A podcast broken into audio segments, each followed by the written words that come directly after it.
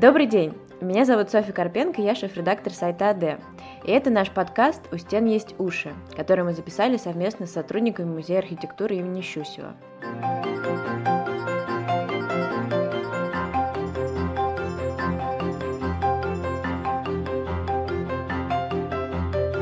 Сегодня мы поговорим с Ксенией Кокориной, сотрудником Музея архитектуры, специалистом по советской архитектуре и заведующей научным отделом хранения архитектурно-графических фондов 20-21 веков.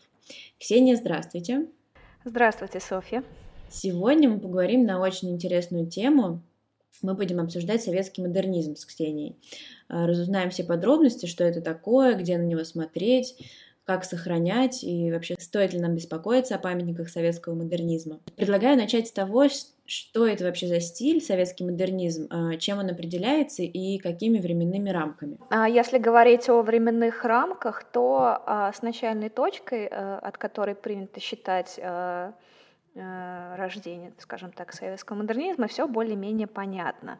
А, это есть конкретный месяц, год, даже конкретная дата, это ноябрь 1955 года, а, когда вышло так называемое постановление об архитектурных излишествах. Я думаю, многих э, тех, кто интересуется архитектурой, наверняка на слуху.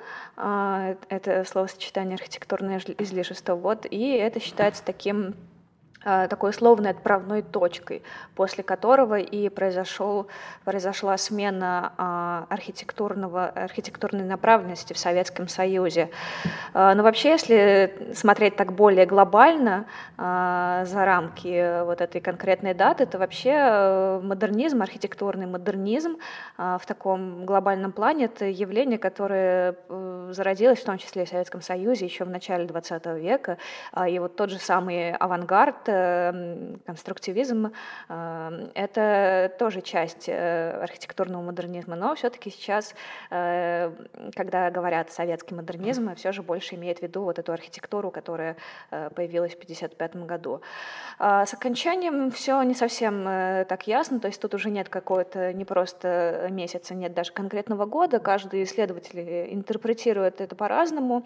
А, ну, кто-то считает, что советский модернизм — это архитектура, которая жила в принципе, до конца э, Советского Союза, то есть до 91 года. Я же все-таки больше склоняюсь, что стилистический советский модернизм, э, так сказать, иссяк э, уже ближе к середине 80-х, наверное, даже 80-е годы, то есть после строительства Олимпиады. Но если говорить вообще, что это такое за стиль, что это за архитектура, конечно, а, можно сказать, что с одной стороны э, в чем-то э, это условное даже не продолжение архитектурного авангарда, а это некий э, так сказать, тень этого продолжения, а, потому что все-таки а, определяющее вот в этом советском модернизме, то, что его определяло, это было как раз, да, а, устранение излишеств, вот, э, то есть э, отказ от полной декоративности, от декора, от лишних форм и стремление на типизацию, стандартизацию строительства, на индустриализацию, на экономность, что, конечно же, вылилось в такой э, отчасти сухой, э, иногда откровенно скучный, но не всегда, не всегда, то есть такой действительно очень простой по э, своему какому-то внешнему э, облику э, стиль. А как он связан с европейским модернизмом? Что-то взяли наши архитекторы оттуда? Ну, конечно, да. Э, вдохновлялась это европейским модернизмом, но э, нельзя сказать, что это было подражание. Э, вообще уникальная ситуация сложилась для Советского Союза в середине 50-х, потому что э, произошла да, так называемая оттепель, начало оттепели, падение железного занавеса, устранение культа личности. Это все, конечно же, привело к тому, что стали появляться э, контакты э, с с Европой, с Америкой хлынули к нам сюда как и специалисты на Конгресс архитекторов, так и простые люди. Например, в 1957 году произошел, э, прошел Всемирный фестиваль молодежи. Это явление было просто беспрецедентно для Советского Союза, когда Москва просто превратилась в рай для молодежи со всего мира.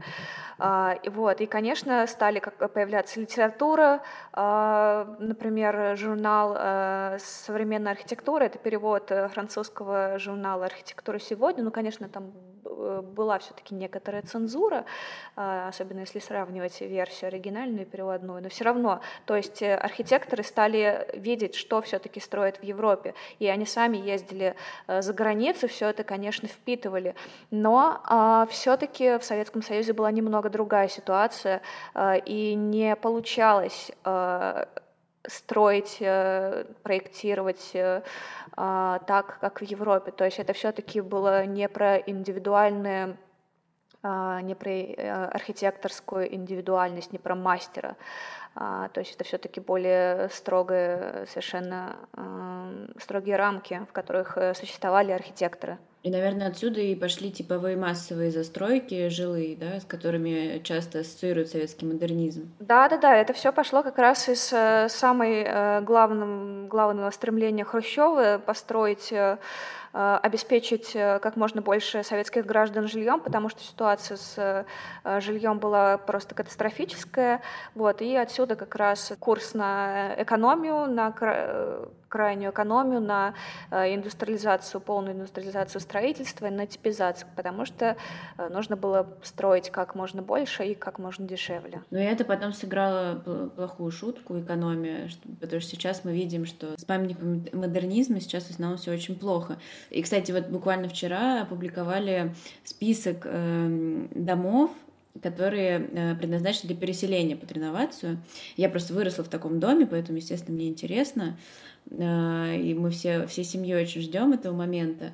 Вот как вы думаете, почему так получилось, что, хотя есть на самом деле и те, кто защищают хрущевки, защищают свои пятиэтажки, э, почему сложилось такое негативное мнение об архитектуре советского модернизма? Э, только ли в, эко- в экономии дело? А, нет, конечно, дело абсолютно не только в экономии, а, потому что вот эта ситуация, такая негативное отношение к этим спальным районам, которые стали возникать с 60-х годов в гигантском количестве по всей стране, она возникла абсолютно не только из экономии, потому что вообще э, э, вот эта излишняя типизация э, жилой архитектуры, когда, по сути, об архитектуре речь не шло. То есть э, самое такое главное э, негативное последствие вот этих э, э, постановлений об излишествах и прочего, это то, что э, уничтожилась профессия архитектора как мастера, э, который создает, э, который, ну, грубо говоря, творит. Вот, и архитектура стала подчиняться строительству, и особенно сильно это наблюдалось как раз в жилой архитектуре, когда роль архитектора сводилась к тому, чтобы расставлять эти домики по карте. И наблюдалось уже в 60-е, 70-е годы негативные отзывы по поводу того, что вот эти районы, они, а, они скучны по своей архитектуре, они просто портят э, облик города не тем, что они сами по себе, вот эти хрущевки какие-то там страшные или уродливые, а потому что это очень скучная а, архитектура в ансамблевом отношении. А, и, конечно, это не могло не повлиять на, на эстетику остальных зданий общественных, потому что советский модернизм — это далеко не только хрущевки, это, так скажем, то, что наоборот чаще исключается из дискурса о, именно об архитектуре. Вот, то есть именно вот эта скучная повторяемая, скучная типизация, когда э, из э, типовых проектов делают типовые районы, из которых получаются типовые города. И это, мне кажется, вот именно то, что э, в большем своем отношении повлияло на негативное восприятие архитектуры модернизма сейчас. Но и вот если говорить о... Вот э, вы отметили, что вы как жительница ждете с нетерпением переселения, да, э, это тоже можно понять со стороны жителей, у них совершенно может быть другое э, отношение к архитектуре в которой они живут. И здесь, кстати, стоит, э, мне на ум пришло, вот, например, а, район Беляева, Угу. А, про него вышла книжка относительно недавно а, Кубы Снопика а, в издательстве Дом Publishers. И вот он там как раз очень хорошо а, так э, рассматривает этот вопрос. А, нужно ли сохранять Беляева и вообще с какой стороны подойти к вопросу сохранения, потому что, с одной стороны, у нас вот есть новые Черемушки, а, это первый экспериментальный жилой район, а, который как раз и зародил э, вот эту тенденцию а, спальных районов. И вот с черемушками все понятно, то есть мы сохраняем, потому что это первый и экспериментальный. А, и что тогда делать с другими районами, с тем же Беляево, которые во многих отношениях, ну, не хуже черемушек, то есть уже нельзя сказать, что мы сохраняем, потому что это там первый и экспериментальный, у нас уже есть черемушки, значит, тут нужен какой-то другой подход к восприятию этой архитектуры и, соответственно, к сохранению, то есть сохраняем культурную среду. То есть не конкретно какие-то архитектурные отдельные дома, а именно ту среду, которую, создает, э, которая создается в этом районе. Угу. Но тут еще вопрос в том, что, на что менять, потому что не всем нравятся проекты этих домов, куда переселяют людей, ну что логично. Вот, и здесь, конечно, тоже есть проблема такая стратегического плана. Да, конечно, это вообще, мне кажется, просто поле непаханное для дискуссий, а, потому что не меняем ли мы шил на мыло. С одной стороны, да, мы из старого переезжаем в новое, это как бы понятно абсолютное благо, кажется, но с другой стороны, те проекты, которые сейчас э, предлагают они, но я бы не сказала, что они, а, если не считая того, что они новые, что они в других аспектах лучше.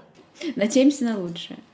Ну, если немножко отойти от жилых застроек, э, какие здания, например, в Москве вы считаете самыми яркими постройками эпохи модернизма?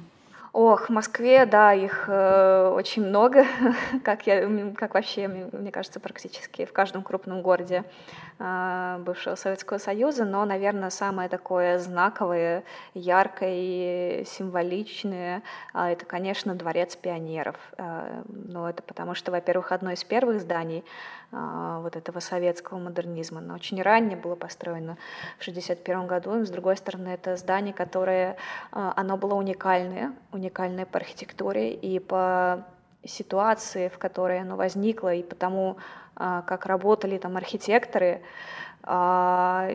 не знаю, мне кажется, я могу много говорить про Дворец пионеров, тем более у нас недавно выходила про него выставка, ну, не только про Дворец пионеров, а вообще про а, архитектуру оттепели. А, но кроме Дворца пионеров это Останкинская башня. То есть, с одной стороны, это и инженерное сооружение, но и, конечно, памятник архитектуры. А, также э, так называемое здание с ухом а, Леонида Павлова, это Здание Цемина, профсоюзный, конечно, мне кажется, абсолютно э, шедевр. Э, кинотеатр России, э, что еще? Дом корабли на Тульской, хотя я понимаю, что многие люди ну, не воспринимают такую архитектуру, но если говорить о личных вкусах, то мне очень нравится. Ну и, конечно, памятники, они есть не только в Москве, в том же Петербурге полно. Например, совершенно какой-то космический институт э, робототехники а, или э, санаторий «Дружба» в Ялте, а, который даже помещен на обложку такого первого крупного издания о советском модернизме, сделанного французским фотографом. Mm-hmm. Вот, то есть, ну, такие самые, наверное, яркие, что мне пришли на ум. Угу. А как вам здание ТАССа? Мне напоминает ну, что-то очень... Ну, то есть, мне кажется, что это ближе к брутализму даже, чем к советскому модернизму. Но это мои какие-то личные ощущения. А оно, э, здание ТАССа, да, оно близко к брутализму, но как бы брутализм — это часть советского модернизма, то есть советский модернизм — это такое одно общее направление, в котором можно выделять различные, ну, назовем их подстили, вот, и брутализм — это уже, да, архитектура, ну, ближе к 70-м, и да, ТАСС близок достаточно к брутализму, и тоже э, замечательное здание, И мне кажется, оно, вот, кстати, здание ТАССа, оно же изначально должно было быть в два раза больше, но потом э, вот это высотное строительство запретили по центру Москвы после э, Нового Арбата. И сейчас здание ТАСС — это такой редкий э, случай, когда вот эта новая архитектура, она просто удивительно как-то гармонично вписывается в историческую застройку, то есть и по высотности, и по как-то по общему облику, и по композиции своего фасада, вот да, поэтому я с вами согласна, ТАСС замечательный. Да, и он прямо вот на своем месте, он украшает этот угол, и мне кажется, очень, очень классно он там стоит. А, хорошо, а что-нибудь еще есть у нас из брутализма такое, что мы можем назвать Москвой? Я просто очень люблю Лондон и люблю брутализм, поэтому тоже мое немножко личное. Вот мне интересно, есть ли что-то еще такое у нас? А, да, конечно. Ну вот что приходит на ум, это Олимпийский пресс-центр, сейчас там э, Россия сегодня, это на, э, напротив станции Парк культуры, такое гигантское здание, но это вот определенно брутализм. Э, вообще брутализм узнать очень легко, то есть это такие ну, само название произошло от э, необработанного бетона э, с французского, вот, и то есть, когда ты видишь такое здание, которое тебе кажется, ух, крепость, прям мощь, сила, бетон или просто кирпич, глухие такие поверхности, тяжести э, тяжелых форм, то это будет, да, скорее всего, брутализм. Ну вот тот же дом-корабль на Тульской, дом атомщиков, брутализм, так, ну я бы, наверное, еще назвала театр на Таганке, такой кирпичный uh-huh, uh-huh. брутализм. В Москве очень много такого кирпичного брутализма. А, очень близок вообще по духу к вот именно к такой бруталистской архитектуре. Это а, музей а, палеонтологии а, на юго-западе. Но вот музей палеонтологии, конечно, мне кажется, совершенно чудесное а, здание, которое начало проектироваться еще в 60-е годы э, и очень долго строилось, но оно, несмотря на то, что строилось там, лет 20, оно кажется, что стоит как-то абсолютно вне времени.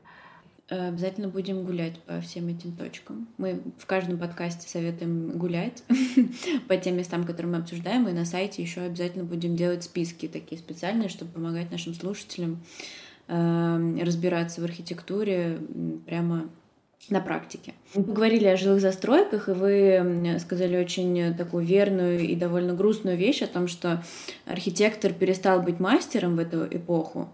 Но, может быть, все-таки мы можем назвать пару имен э, вот архитекторов этой эпохи, которые прямо ассоциируются с ней. Те архитекторы, которые строили дворец пионеров, мне кажется, вот одной своей постройкой они вошли э, в, в плеяду тех самых мастеров. Их было семь, то есть шесть архитекторов и конструктор. А, я даже попробую сейчас всех перечислить. Феликс Новиков, а, Покровский, а, Кубасов, Егерев, кстати, вот Егерев построил ТАСС, затем Михаил Хажакян — а конструкторы ионов, и вот я седьмого архитектора все время, а Борис Полой, да, Борис Полой. Вот, то есть они, мне кажется, своей вот этой, своим зданием себя вписали. А, конечно, Леонид Павлов, э, который просто непревзойденный мастер а, архитектуры модернизма, который а, построил как раз вот этот дом с ухом, с лентой Мёбиуса на фасаде, и вообще строил э, дома, как их называют, дома для компьютеров, э, а, Яков Белопольский. А, ну вот э, что, наверное, такое примечательное из его построек в Москве. А, это, конечно, и не он. А, печальная судьба, я думаю, и не он многим известна. Mm-hmm. Но месяц, да. наверное, назад, может быть, пару месяцев назад я проезжала, видела, что его восстанавливают, и вроде как восстанавливают так, как было в проекте. И вот цирк Навернадского и памятник Гагарину — это тоже все Белопольский. Также я бы назвала Наверное, вот Соломея Гельфер, э, архитектор женщина, э, имя которой, возможно, не на слуху, но она разрабатывала проекты цирков, типовые проекты цирков, и э, тоже заслужила вписать себя. Вообще, довольно такая интересная ситуация, несмотря на то, что, как я уже сказала, вот этот индивидуализм, он не поощрялся и подавлялся, все равно родились вот именно яркие имена, которые действительно стали архитекторами с очень таким индивидуальным почерком, узнаваемым стилем. И ну вот мы говорили о таких о российских э, архитекторах, много было архитекторов э, в республиках, которых э, ну, в Москве мы, может быть, и не слышали. И мне вот посчастливилось перед самым началом пандемии побывать в Вильнюсе. А, и, конечно, я была поражена вот этой эм, их архитектурой. То есть Вильнюс, он в 40-х годах тоже стал республикой, то есть мы можем говорить о, о том, что это тоже советский модернизм, но, конечно, это особый, так сказать, балтийский модернизм, он отличается от а, российского и от того, что вот строили в других республиках, и поэтому многие литовские, латвийские архитекторы, а, многие из них такие яркие, индивидуальные мастера. Ну, на самом деле, в других э, республиках, мне кажется, даже более других республиках даже более э, яркие какие-то характерные работы, как, например, в том же Тбилиси, э, Дворец путей сообщения, если не ошибаюсь, здание. В Ереване очень много ярких зданий. То есть с чем это может быть связано? Может быть, там архитекторы были более свободными или это просто случайность? А, нет, мне просто кажется, что все-таки чем ближе к центру, тем больше каких-то а, рамок и ограничений, тем, а, наверное, архитектор был больше подвержен каким-то своим нормам. Но вообще очень часто такая ситуация, когда а, архитектор, ну вот как я уже отметила, архитектура стала условно подчиняться строительству, и многие архитекторы они подстраивались под инженеров, то есть они придумывали такие решения, которые мог бы воплотить э, инженер, а не наоборот, то есть не двигали э, инженерную науку вперед. А, ну да, конечно, чем дальше от Москвы, тем, кажется, здание э, как-то свободнее. А что происходит сейчас с сохранением архитектурного наследия именно вот в, в рамках советского модернизма? Насколько я знаю, все довольно печально и становится все печальнее. Как вы думаете, с чем это связано? Почему? Понятно, что у нас все не очень хорошо сохраняют, но почему вот именно советский модернизм страдает больше всех? не совсем больше всех, э, я думаю, страдают э, все, и в том числе и дореволюционные, хотя казалось уж бы, тут уж все должно быть э, ясно. Но вот да, такие яркие печальные истории последних лет, как снос СКК, который стал трагедией для одного человека. Но, во-первых, здесь такая ситуация, что для того, чтобы здание было признано памятником, должно пройти 40 лет. А, советский модернизм еще очень молодой. А, очень многие памятники, они очень молодые, им нет 40 лет. А, и да, печально, что не знаю, в сознании чиновников, э, и не только чиновников, э, для того, чтобы э, здание сохранять его, обязательно должны официально признать памятником, хотя для многих исследователей, не просто исследователей, а людей, любящих архитектуру, то, что здание памятник, это понятно до достижения 40 лет. А, Но, ну, во-первых, здесь, опять же, такая, может быть, как и с авангардом ситуация, то, что модернизм, он не очень хорошо стареет. Mm-hmm. То есть, если там какой-нибудь какой-нибудь условный доходный дом, ему там лет 100-200, э, и он как вино выглядит э, только лучше, э, вот в этой своей эстетике обшарпанности, то, конечно, модернизм модернизму так не везет, и здание без должной эксплуатации какого-то косметического легкого подновления, но будет выглядеть не очень хорошо. Ну и вот, к сожалению, а, вот такие внешние признаки, они очень много значат для простых людей. А, ну и, конечно, здесь идет вот именно связь э, с тем, что вот эта архитектура э, из-за того, что вот эти хрущевки строились, и Брежневки и так далее, там страшные, одинаковые, это все переносится и на другую архитектуру, другие типы зданий. А, ну и вообще типизация строительства о том, что там вот, к примеру, стоит э, там в каком-нибудь городе на главной площади э, здание администрации, э, такое же здание администрации может стоять в других городах. То есть теряется как-то ощущение уникальности памятника. И, конечно, для многих важно связать в своем сознании уникальность памятника и вот необходимость его сохранения. Но тут в модернизме такое дело, что даже а, дело не в уникальности, а вот именно в какой-то в среде, которую создает этот памятник. И громкая история со сносом э, советских кинотеатров, которые, конечно, они не были уникальными, это все были типовые проекты, но вот конкретно этот кинотеатр, конкретно там в этом районе, это здание, которое необходимо сохранять. То есть, э, да, оно не уникальное, но оно уникально вот для этой среды, в которой оно стоит. Угу. Вы буквально мои мысли прочитали, только хотела сказать про кинотеатр. Потому что, опять же, в моем районе, где я выросла, был кинотеатр Киргизия, э, который мне в детстве казался, конечно же, жутко уродливым. Но теперь я понимаю, что это действительно был э, отличный памятник, отличный пример такой архитектуры, а на месте его теперь будет что-то непонятное. Уже почти достроили. Ну, посмотрим. Может быть, э, район заживет теперь другой жизнью, но не знаю. Опять же, мы не можем судить, наверное, сейчас. Э, олимпийские объекты. Их очень много в Москве, они все были построены специально к Олимпиаде, и все, мне кажется, практически все они являются примерами как раз архитектуры советского модернизма. И с ними тоже все довольно плохо. Эм, первый вопрос, они были построены именно в этом стиле, потому что так диктовало время, или потому что э, функция диктовала, или какие-то были другие на это причины. Но вот именно этот эм, набор этих зданий, они действительно все, э, мне кажется, являются отличными примерами модернизма. А, ну да, они построены такими, потому что они строились в это время. То есть в Советском Союзе не было альтернативы э, архитектурной направленности. То есть в 20-е, 30-е годы это был э, авангард. Строили здания только авангард. Ну, э, конечно, я сейчас так э, все это обобщила, потому что были различные Э, ответвления, тот же Иван Фомин, но это не важно. Потом э, сталинская, вот эта неоклассическая архитектура, э, здания строились только такими, потому что ну, это такой какой-то общий курс, в рамках которого существовали архитекторы. И также и начиная с 50-х годов. То есть появился вот этот так называемый советский модернизм, и он так и жил. Но, конечно, а, изменялось, потому что архитектура не может не меняться с течением времени. То есть сначала 60-е годы это были вот эти легкие стекляшки, так называемые коробки, то есть действительно какая-то легкая архитектура, которая постепенно, э, реагируя на э, социальные, на общественные изменения, потому что архитектура же на самом деле очень восприимчива к политики, к общественной социальной жизни, то есть реагируя на это, постепенно а, появился вот этот э, так называемый брутализм.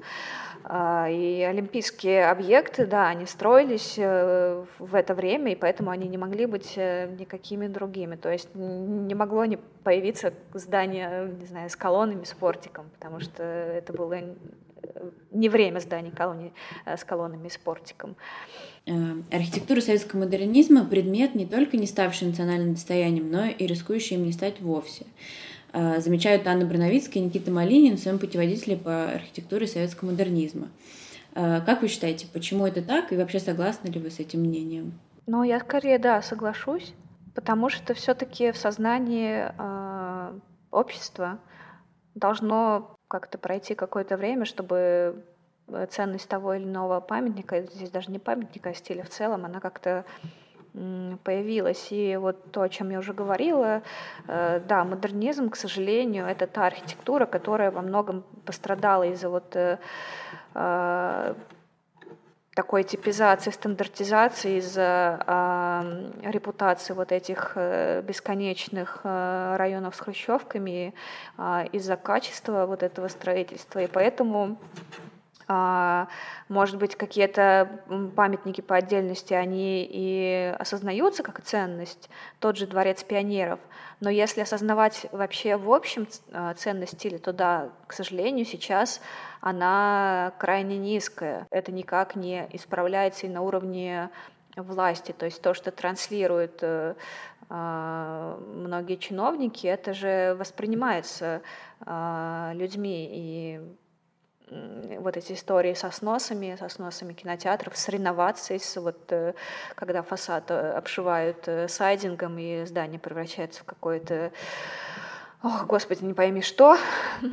Я вспомнила эту аптеку с красным крестом на фасаде, которая сейчас, по-моему, пятерочка, обшитая вот в фирменных цветах сайдингом. И, конечно, когда вот ты видишь такое, не понимаешь, ну вот если вот это здание, оно такое уродливое, то в чем вообще ценность вот остальных таких же уродливых зданий? Поэтому да, э, пока э, общество начинает в себе аккумулировать вот это э, принятие этой архитектуры, этот процесс, к сожалению, он идет гораздо медленнее, чем процесс уничтожения памятников. Вспомни, как быстро уничтожили СКК, хотя уж это-то, я не знаю, памятник э, был абсолютно. Вот, поэтому, да, нужно, чтобы процесс осознания, принятия шел быстрее, чем процесс уничтожения э, внешнего и уничтожения, когда здание просто разрушается. То есть нужно как-то, чтобы весы в другую сторону перевесили.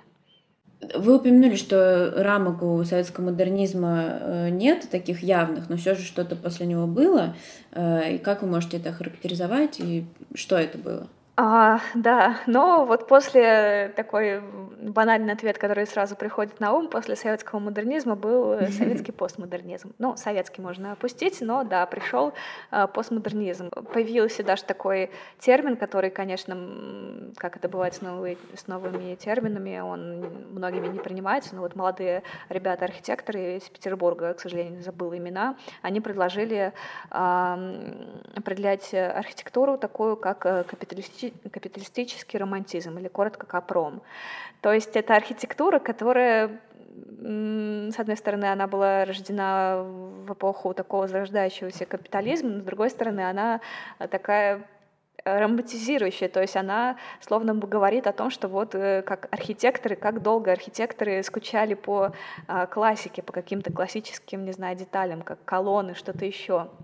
И действительно, архитектура 90-х, э, нулевых, э, вот эта вот Лужковщина, э, это архитектура, которая, не знаю, ругается еще больше, чем модернизм, но это очень интересная ситуация для исследователей, потому что вот эту же архитектуру, вот все вот эти европейские торговые центры в Москве, на Киевской, это же делали мастера, которые работали очень давно, то есть это мастера с опытом. А, европейский построил архитектор э, палеонтологического музея. То есть это мастера, которые делали другую совершенно архитектуру, и что же произошло.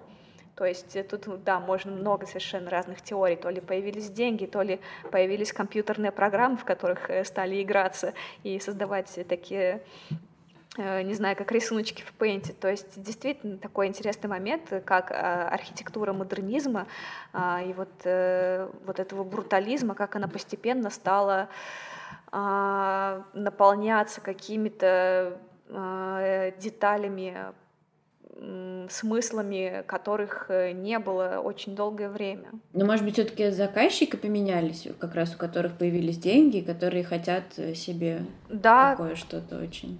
Конечно, Конечно, да, поменялись заказчики. Можно сказать, что архитекторы зависели от заказчиков, но это же абсолютно э, не на сто процентов. То есть все равно э, у архитектора э, остается свой, э, не знаю, свой какой-то гений, э, который позволяет ему создавать э, архитектурный, э, архитектурный памятник, по которому можем сказать, что вот его строил там такой-то. То есть все равно остается какая-то э, индивидуальность рука. Хотя да, я сказала, что советский модернизм это вроде бы не про индивидуальность, но все равно, несмотря на это, не могли делать, строить так только потому, что так хотели заказчики. Вот, то есть это очень такая интересная ситуация, очень, мне кажется, интересный вопрос для исследователей. Вот этот переломный момент э, начала 90-х, а, нулевые, то есть э, что привело э, архитекторов к такой архитектуре.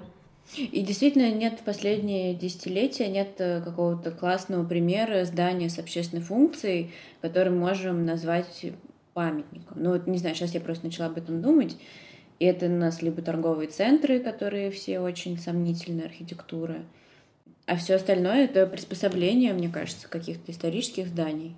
Ну нет, вы не совсем правы, потому что все-таки появляется у нас хорошая архитектура, и тоже Зарядье — это пример действительно хорошей архитектуры, да, и очень много бюро, а, то есть сейчас как-то немножко меняется ситуация, вот, и если говорить о каких-то крупных общественных зданиях, а, они все-таки достойны. Например, недавно был построен музей Зои Космодемьянской, я забыла архитектора, но а, он, конечно, уловимо, точнее, да, уловимо напоминает какие-то другие mm-hmm. постройки, но все равно это пример хорошей архитектуры. Да, буквально пару месяцев назад он, по-моему, открылся. Да, да, да, вот. Но действительно так, если брать какие-то мелкие города, то такой стиль торговых центров, э, он э, превалирует. Угу, угу. Ну вот мне кажется, что сейчас как раз э, подрастают, вырастают те архитекторы, которые начнут строить что-то достойное. Те, кто уже поездил, посмотрел, знает, как там, и знает, что... Ну, потому что, например, интерьеров очень много достойных, а вот именно архитектурных каких-то конструкций их пока мало. Но заряде, безусловно, да, это такой знаковый проект. Но опять же, над ним больше работали зарубежные архитекторы. Ну, точнее как, концепция же принадлежит зарубежным архитекторам, американцам. Да, действительно, мне кажется, со временем будет больше появляться какой-то разнообразной хорошей архитектуры, потому что, ну, это зависит не только от того, поездили или не поездили, потому что все-таки у нас давно уже нет проблем с выездом за границу, и надеюсь, что э, проблемы, которые существуют сейчас во время пандемии, они скоро разрешаться. Вот, это же зависит еще от, от того, какое отношение э, в обществе к памятникам. И все-таки в последние годы, несмотря на общую такую критическую ситуацию, оно меняется. А, и города меняются, и появляется совершенно другое понимание а, ткани города и роли архитектуры в городе. Поэтому да, это все приведет к тому, что, я надеюсь, у нас будет много хорошей архитектуры. Да, согласна, абсолютно. А есть ли какие-то сейчас э, памятники, которые прямо вот э, на грани исчезновения, на которые мы должны обратить внимание, э, как-то привлечь к ним? А, ну вот сейчас я знаю, идет реконструкция, не знаю даже как называть, реконструкция Олимпийского. Угу. А, ну, во-первых, там был снесен а, бассейн Э, совершенно чудесными мозаиками внутри. А, и сам Олимпийский, ну вот были эти фотографии, ну, такие относительно недавние, с э, высоты полета, когда там остался только фасад, а вся начинка, она уничтожена. Но вот, то есть такая история. А, Дворец пионеров, э, там тоже идут э, споры о реконструкции, реставрации и споры между авторами. Да, авторы несколько Дворца пионеров, в том числе Феликс Новиков, они еще живы, они активно включаются в эту дискуссию. А, сложно назвать какие-то такие выдающиеся здания, на которые нужно ехать смотреть прямо сейчас, потому что ну, вот то, что я называла в начале, там, Дворец пионеров, ТАСС, это, в принципе, стоит э, в таком относительно хорошем состоянии, я бы призвала а, не ехать а, смотреть какие-то уникальные памятники, а начать с изучения своего собственного района.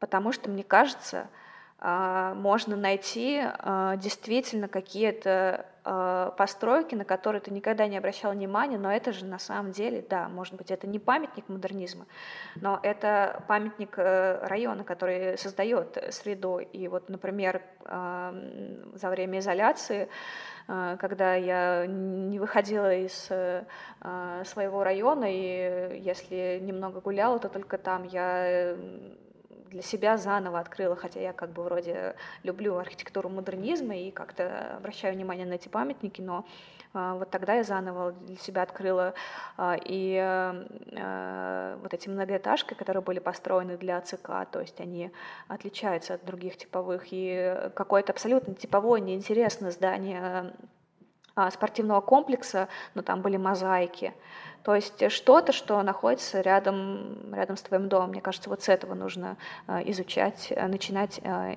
изучение этой архитектуры. То есть то, что совсем рядом, и то, что ты никогда ты смотрел, но никогда не замечал. Мне кажется, это очень вдохновляющий финал нашего подкаста. И на этой позитивной ноте, мне кажется, мы можем завершать нашу беседу. И действительно, да, я тоже очень надеюсь, очень жду, слежу за этим, как фанат архитектуры, человек, работающий в архитектурном здании, я очень, очень жду этого. Ксения, спасибо вам огромное за нашу беседу. Мне кажется, получилось очень интересно. Если мы охватили не все, то почти все. А если что-то еще осталось для вас открытым к изучению, то мы приглашаем вас на наш сайт АД, приглашаем вас в музей архитектуры на экскурсии, на лекции, эм, чтобы пополнять свои запасы знаний и любить архитектуру. Да, э, и у нас как раз, опять же, перед э, самым карантином вышла книжка про э, советский модернизм, про раннюю эпоху пионеры советского модернизма. И там вот можно посмотреть в том числе и неосуществленные проекты, и как раз, смотря на эти неосуществленные проекты, можно все-таки понять, что архитекторы, они любили то, что они делали, и любили то, что они создавали. Но не всегда, конечно, получалось. Спасибо. Спасибо, Софья.